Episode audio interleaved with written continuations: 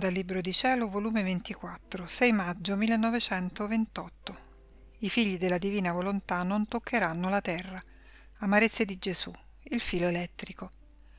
Stavo secondo il mio solito tutto immerso in quel fiat divino che più che sole splende nella povera anima mia, ed il mio sempre amabile Gesù, muovendosi nel mio interno, mi ha detto: «Figlia mia, sarà tale e tanto il mio amore verso i figli della mia volontà che non permetterò che toccheranno la terra. Stenderò i miei passi sotto i loro piedi affinché se camminano tocchino i passi miei, non la terra, in modo da sentirsi la vita dei miei passi, i quali comunicheranno la vita dei passi del mio voler divino, i passi dei figli della mia volontà.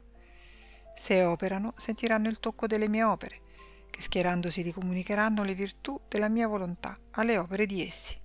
Se parlano, se pensano, sentiranno la vita delle mie parole e dei miei pensieri, che investendoli li comunicheranno la virtù del mio fiat alla mente e alle parole. Sicché sarò io stesso il portatore dei figli del mio volere, sarò tanto geloso che nulla tocchino, affinché di nulla prendano parte e sentano la vita mia scorrere continuamente in loro, che forma nella loro la vita dell'eterno volere.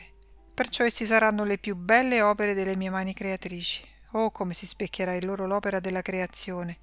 Essi saranno il trionfo della mia redenzione, tutto trionferà in essi. Quindi allora potrò dire: le mie opere sono compiute, e prenderò riposo in mezzo ai figli del mio fiat supremo». Onde, dopo aver scritto ciò che sta scritto in questi giorni passati, la mia povera mente era molestata da timori e dubbi ancora.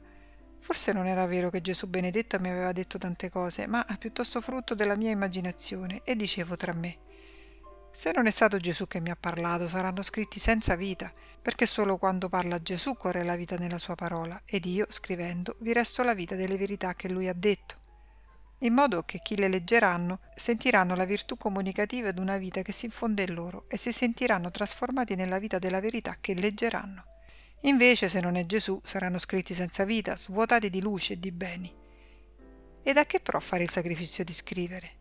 Ora, mentre a ciò pensavo, il mio dolce Gesù è uscito da dentro il mio interno e, mettendo la sua testa vicino alla mia ed atteggiandosi a mestizia, mi ha detto: «Figlia mia, tu amareggi la mia festa, perché quando io manifesto una verità lo faccio perché voglio festeggiare con la creatura.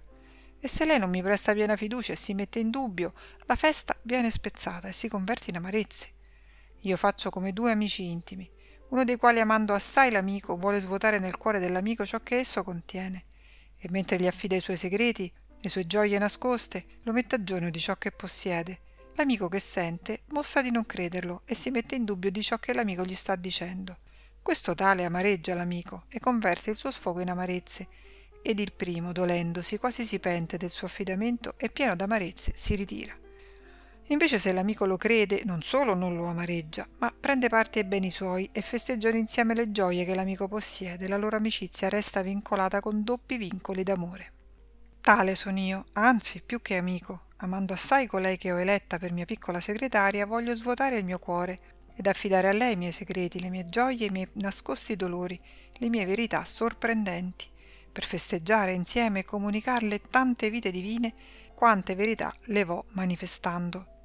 Se veggo che lei mi crede, io festeggio e metto fuori e in festa le gioie e le felicità che può possedere una vita divina che possiede l'infinità di tutti i beni.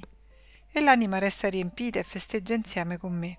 Ma se la veggo titubante, resto amareggiato e lei resta vuota della vita che vorrei affidarle. Tu spesso me la ripeti queste scene di sfiducia, perciò sii attenta e non voler convertire le mie gioie in amarezze». Io sono rimasta tutta confusa e non ho saputo che rispondere. Dopo ciò seguivo il mio giro nel volere divino ed il mio dolce Gesù ha soggiunto: «Figlia mia, come l'anima entra nel mio volere, così vi mette il suo filo elettrico, il quale cammina fin dove si vuol formare la luce, perché la luce non viene formata dove si mette il filo, ma dove finisce, accentrando l'elettricità nella luce in una lampadina. Ora la volontà umana, come entra nella mia, i riflessi del sole del mio fiat si converte in luce e vi forma la sua piccola luce. E l'elettricità della mia volontà allunga il filo della volontà umana e forma la sua piccola luce più che lampadina elettrica, fin dove l'anima vorrebbe giungere innanzi a Dio, il quale, vedendo la piccola luce della volontà umana, la investe e con l'elettricità della sua luce divina la converte in sole e vi forma il più bello ornamento del suo trono divino. È pur bello e dilettevole vedere che l'anima dalla terra, come entra nel mio voler divino, vi mette il suo filo elettrico per il cielo, e si allunga tanto che vi giunge fino nel suo centro, che è Dio, e vi forma il suo parato di luce, e queste luci convertite in sole.